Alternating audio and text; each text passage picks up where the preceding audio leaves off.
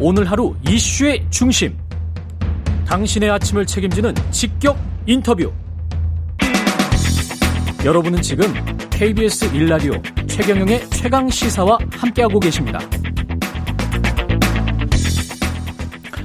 네, 오늘은 취임 한 달 맞은 국민의힘 김기현 원내대표 당대표 권한대행 만나봅니다. 그제 어, 청와대 오찬 간담회 뒷이야기부터 당대표 경선 상황 그리고 법사위원장 자리 배분, 김호수 검찰총장 인사청문회 이야기 여쭤볼 내용들이 많은데요. 국민의힘 김기현 대표 전화로 연결돼 있습니다. 안녕하세요. 네, 반갑습니다. 김기현입니다. 예. 대표님 일단 뭐 한 달 정도 됐습니다. 원내대표 취임하신 지 스스로 자평을 해 주신다면 어떻, 어떻습니까? 예. 그래서 자기에게 자평하라 그것도 자기 자랑일 것 같은데 뭐 예. 그렇게 말씀드리기는 그렇고요. 예. 하여간 정신없이 바쁘게 지내고 있고요. 요즘 예. 하루 한 4시간 정도씩 자는데 아이고. 지금도 예. 목이 약간 갈라지는 상황인데 일이 너무 많아서요. 예. 어, 감당이 안 될 만큼 많습니다만 예. 어떻든 저희들이 좀 취약 지역이나 취약 계층으로부터 예. 조금씩 이제 호감을 얻어가고 있는 그런 조짐이 있어서 예. 감사하게 생각하고요. 예. 당내에 뭐 큰 분란 없이 지금까지 잘 순조롭게 순항하고 있는 것도 의미가 있는 일이다 이렇게 생각합니다. 예. 그제 청와대 오찬 간담회 다녀오셨는데 그 오른팔 툭툭 문재인 대통령 대통령이 쳤다는 그 이야기 있잖아요. 네네. 그 이야기가 이게 이철희 청와대 정무수석 이야기는 이 미국 대통령에 관해서 뒤에서 이게 미국 바이든 대통령이 뒤에서 빼니까 조심해라 뭐 이런 이야기를 해서 이게 나중에 외교 문제가 될 것 같아서 대통령이 이렇게 아예 좀 그만하시라는 식으로 이렇게 툭툭 쳤다는 그런 이야기 그 해명이 나왔거든요. 네, 안 그래도 저도 그 예. 뭐 언론 보도를 보고서 예. 어떻게 정수석이란 분이 이렇게 야당 대표 말이 뜻도 이해하지 못하시고 답변하시나 그런 아하. 생각이 들었는데요. 예. 그 자리에는 그러니까 그 잠시 이제 그 포토 타임 하면서 음. 뭐차 한 잔 잠시 마시는 짧은 시간이었는데요. 예. 대통령께서 이제 뭐 다녀오신 말씀 하시면서 이런저런 얘기하시 하다가 예. 이제 바이든 뭐 펠로시 이런 분들한테 음. 아주 잘그 예우를 받았다. 아주 음. 그 좀 이렇게 잘 정중하게 해주더라 이런 말씀을 하시기에 예. 그 말씀이 당연히 그렇게 했으니까 뭐 우리 국가 원수에 대한 예우를 하는 것이니까 좋은 일이죠. 예. 그런데 제가 말씀드린 것은 음. 바이든이라고 하는 분은 음. 매우 노련한 외교관인데 그렇죠. 이분이 상원 네. 외교위원장을 4년 냈고 부통령을 8년 냈고요. 상원 음.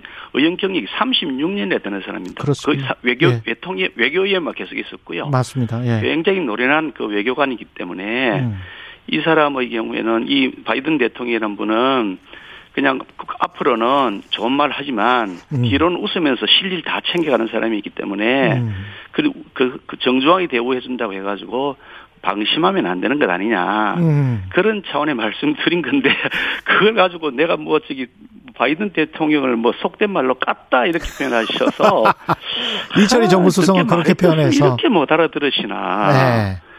그런 생각이 들어서 제가 좀 네. 황당했습니다. 네. 그리고 뭐 일부 언론에서 예. 제가 인터뷰한 내용들이 한 1시간쯤 인터뷰했는데 그걸 다 거두절미하고 짧게 오른팔 툭툭 쳤다는 아, 그 부분 하다 보니까 네. 그거는 좀 와전된 것이다. 예, 그 건 맞습니다. 툭툭 치셨는데 그게 예. 뭐 악의적인 의미가 아니고요. 악의적으로 느끼지는 않으셨죠? 그런 건 아니죠. 그런 예. 건 아니고요. 예. 뭐 그게 또 그, 그게 개의치 않고 더 맹렬히 성토했다 그거 아니고요. 그 자리는 성토하는 자리가 아니고 차 한 잔 마시는 자리였고 예. 그 다음에 자리를 옮겨서 아. 식사 전에 이제 얘기하고 그 후에 식사가 들어왔는데 그 이제 그 자리 옮긴 자리에서는 이제 현안 현안에 관한 얘기가 있었으니까 예. 현안에 관한 얘기할 때 그에 대해서 야당의 입장을 음. 전달한 것인데 이게 짧은 시간에 짧은 문장에다가 다 녹여내다 보니까 약간 오해의 뭐 여지가 있어 보이긴 하는데 아무리 그러더라도 그렇지 예. 내가 그게 어디 속된 말로 바이든 대통령 깠다 이렇게 인식하시는 건지 예.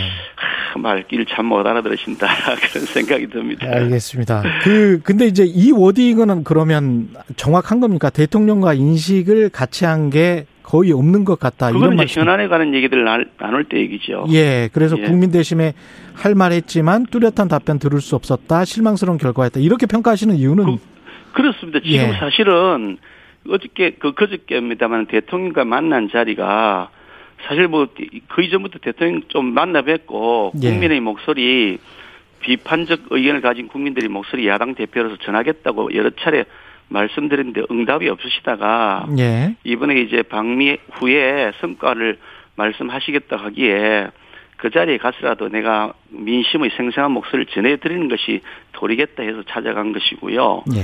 실제로 또 우리 그뭐 통계자 수치로 나와 있지만 집값이 그 이게 문재인 정부에 들어서 집권 4년 만에 82%가 뛰었다고 하고 예. 청년 체감 실입률이 27%로 역대 최고를 지금 기록하고 있고 예. 소주성 일자리 정책 효과를 자신했지만은 취업자 수 증가가 전년 전 정부의 17% 그러니까 4년 차에 보면 그 이명박 정부는 4년 차에 취업자 숫자가 99만 명이 늘었고 예. 박근혜 정부 시절은 167만 명이 늘었는데 예. 문재인 정부는 27만 명이 지금 늘어난 거거든요. 예. 그리고 엄청나게 지금 취업자 수가 줄어든 겁니다. 음. 전 정부에 대비해서 17%밖에 안 되는 수준에 이르러 있죠. 그러니까 예. 부동산은 천정부지로 올라 있는데 음. 이 상태에서 그 지금 국민들이 아파하고 고통을 겪고 있고 특히 마스크를 못 벗고 지내는 때문에 엄청난 어려움을 겪고 있는데 예. 이런 말씀을 전해드리지 않고 대통령 하시는 말씀만 다 듣고 앉아가지고 박수 치고 음.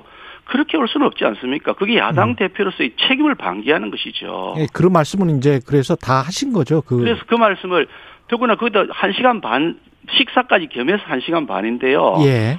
거기다가 그뭐 공개 발언을 시간을 뭐 짧게 해달라, 뭐 2, 3분 이렇게 제가 보고를 받았는데, 아니 2, 3분 안에 무슨 얘기를 어떻게 하겠습니까? 예.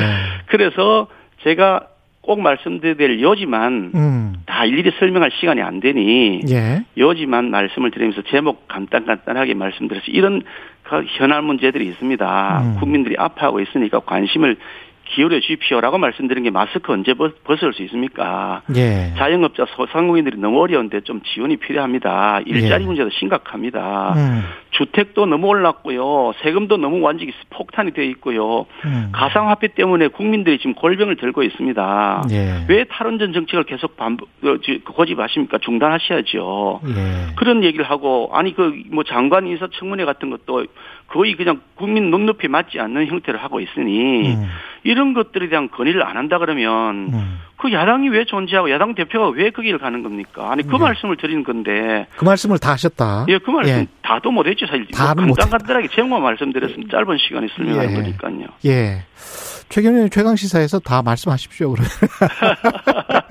그래서 예, 예. 아니, 그 말씀을 드렸는데 뭐 예. 뭐 이철희 수석이 한그 인터뷰 보니까 예. 뭐 그러면 다시 만날 수 있겠느냐 뭐 이런 식의 그 뭐 뉘앙스로 들리는 얘기를 해서 음. 참 대통령이 음. 본심은 저는 아닐 거라고 생각하는데 예. 대통령을 모시는 분들이 대통령한테 쓴소리 하는 사람하고 그 관계를 차단시켜 버리겠다고 만약에 생각한다면 예.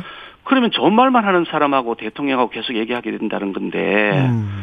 대통령에게 민심의 소리, 소리를 쓴소리를 전하는 사람 자체를 차단시켜 버린다면 그, 그거 잘못하는 것 아닌가요? 저는 예. 잘 이해가 안 되는데요. 알겠습니다. 제가 말한 듯이 거짓말입니까? 사실이잖아요. 예. 근데 여당 쪽에서는 이제 대통령의 방미 성과를 너무 깎아내리는 것 아니냐. 윤건영 의원도 정말 그렇게 다 부족함 투성이냐. 잘하는 것도 좀 있는데 솔직하게 잘한 것은 잘했다고 인정해야지 뭐 이런 이야기를 했잖아요. 그 앞뒤를 다 잘라버리고 그런 분들이 딱 중간을 허리를 저기 뭐 일부분 갖고 얘기하는데요. 아 칭찬도 했다. 방미 성과 부분에 대해서 우리 예. 당의 공식 입장도 다 밝혔고 예.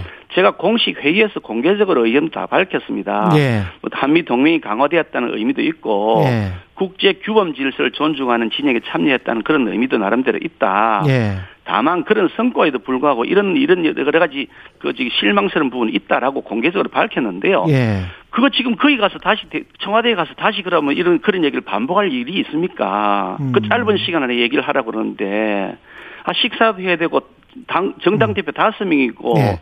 어, 그리고 대통령께도 설명 말씀하시고 예, 예. 청와대 참모들도 다 그 뭐 보고하고 성과 보고한다고 설명하는데 예. 제게 주어진 시간이 몇 분 된다고 알겠습니다. 그거 다 얘기를 합니까?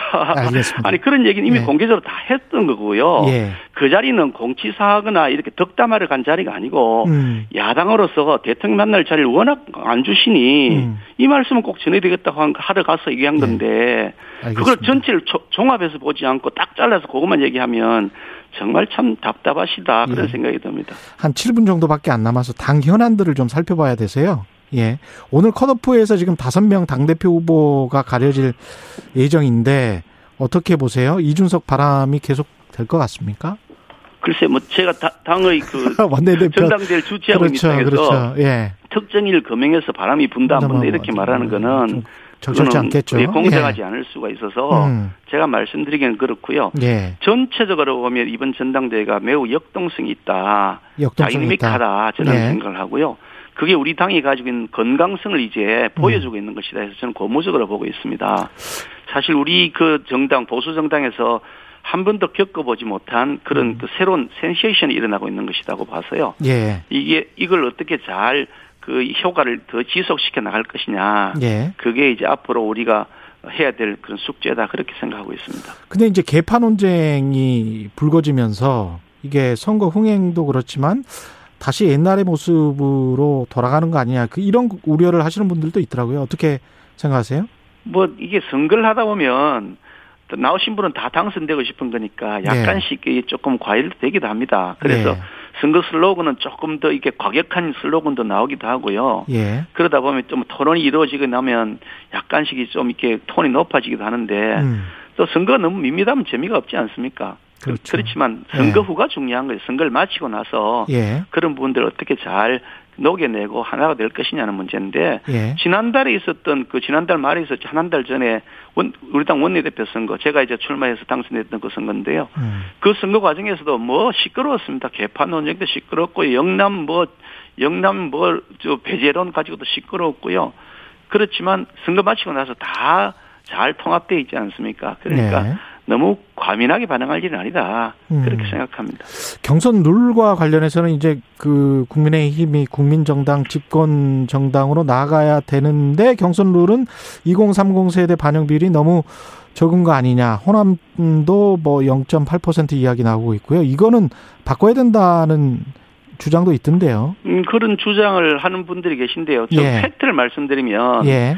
여론조사는 우리 국민들의 연령층 그리고 지역 거주민의 그 수효 그에 예. 맞춰 지역별 연령별 성별로 다 균형 다 맞춥니다. 그러니까 호남 지역이라서 특별히 뭐 불이익 받고 그런 것전 없고요. 음. 그리고 뭐 영남 지역이라서 특혜 보는 거 전혀 없고요. 음. 딱 어, 일반적인 여론조사 하듯이 하는데 예. 그 외에 이게 지금 이번에 그 이게 여덟 분이 나오시다 보니까 대표로 예. 그 중에 이제 너무 여덟 명이 다 마지막 본선까지 가긴 너무 어려우니까 음. 다섯 음. 명 정도로 추리자. 컷오프, 그래서 예, 예. 그래서 컷오프라고 하는 건데 그건 이제 예비 선거가 되는 거죠. 그 컷오프하는 예비 선거를 하는데 예.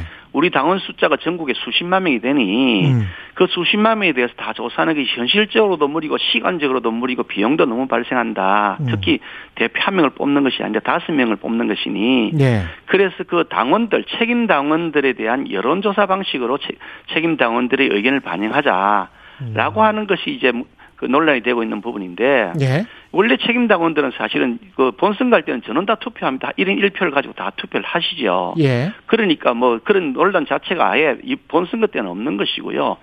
예비 선거 과정에서는 이제 그게 책임 당원의 지역별, 성별 그리고 연령별 이런 숫자에 맞추어서 책임 당원 비율을 정해서 여론조사를 하는 거죠. 음. 이제 그러다 보니까 책임 당원 숫자가 적은 지역에 여론조사 비, 대상자 숫자가 줄어들게 될 수가 있는 거죠. 예. 근데 그건 책임 당원의 비율에 맞춘 여론조사 비율 반영이기 때문에 그걸 이렇게 저렇게 하기 난처한 거 아니냐. 음. 이론적으로는 그 말이 맞는 거거든요. 음. 다만 그럼에도 불구하고 예. 그런 논란들이 있으니 예. 그래서 이제 그 선거관리위원회에서 그런 점을 고려해서 예. 책임당은 이외에 그 당협에서 추천하는 대의원 이런 분들도 포함시켜서 하게 되니까 음. 그좀 우리의 그, 그 책임당원의 숫자가 적은 지역에서도 당초 비율보다 좀 올라가게 되었다. 그런 정도 선이면 뭐 양해가 되지 않겠느냐라고 선거관리위원회가 그렇게 정했다고 해요.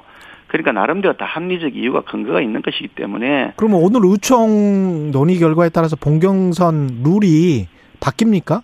선거, 자, 선거에 관한 룰은 당헌 당규에 이미 정해져 있는 것이고요. 예. 당헌 당규에 선거관리위원회에서 그다 결정하도록 되어 있습니다. 의원총회에서 예. 결정하는 게 아니고요. 예. 그러니까 의원총회에서는 의견을 개진할 수는 있지만 그 결정권하는 선거관리위원회가 가지고 있어서 예. 선거관리위원회에서 적법한 절차에 따라서 당헌 당규를 지켜서 지, 진행하도록 하되 음. 그런 의원들의 의견도 있으니 예. 아마 제가 알기로는 선거관리위원회 차원에서 어, 그런 의견, 의견을 개진하는 분들하고 서로 또 이렇게 뭐 설명도 하려고 그렇게 하고 있는 것으로 알고 있습니다. 그 어제 나경원 후보 저희 방송 인터뷰에서 야권 통합할 수 있는 당 대표냐, 야권 분열의 당 대표냐의 중요한 선택 포인트다 이렇게 강조를 했는데요. 지금 상황은 어떻게 보시고 신구 누가 되느냐에 따라서 어떤 판도가 변하게 될까요? 어떻게 보십니까? 국민의힘. 이 각 후보마다 가지고 있는 자신들의 캠페인이 있는데 당신 캠페인이 틀렸어 이렇게 할 수는 없으니까. 예. 그래 할 수 없으니까 제가 누구의 편을 들어서 말씀드리기는 그렇고요. 예. 총론적으로 보면 어떻든 야권 통합 후보 단일화는 반드시 해야 된다라고 하는 것이 우리에게 주어진 절체절명의 명제라고 저는 생각하고요. 예. 뭐당 대표가 어떻게 되고 최고위원이 어떻게 되든 제가 원내 대표로서는 그렇게 야권 통합과 후보 단일화를 반드시 견내내겠다라는 아. 그런 의지를 갖고 있고 꼭 그렇게 해낼 겁니다. 아, 시간이 별로 안 남아서 지금 김호수 검찰총장 후보자 청문 보고서 그 청와대에서 재송부 요청을 했거든요. 이거 어떻게 보십니까? 그 우리 법사위원들 말씀을 제가 쭉 취합을 해보니까 예. 아예 처음부터 그러니까 이게 김호수 후보자에 대한 인사청문회가 좀 대충 진행되었으면 좋겠다라고 생각한 것 아니냐. 음. 그래서 적당하게 하다가 파, 행을 시켜버리고 네. 더 이상 회의가 진행되지 않게 해서 그냥 넘어가려고 한 것 아니냐라는 음. 의심이 든다는데 충분히 그 의심이 일리가 있다는 생각이 드는데요. 네. 민주당 김용민 의원이 네. 청문회 김호수 청문회하고 아무 관계도 없는 우리 당 그 뭐 어떤 의원에 대한 의혹을 제기하고 아니 그게 뭐 대표님 10초밖에 안 남아서 예. 예. 그런데 저희 입장에서는 예. 이, 이 김호수 후보자는 너무 정권 편향 저기고 뭐 정치 중립성이 없기 때문에 예. 그리고 많은 특히 시비에 걸리기 때문에 말씀 감사합니다. 생각합니다. 예.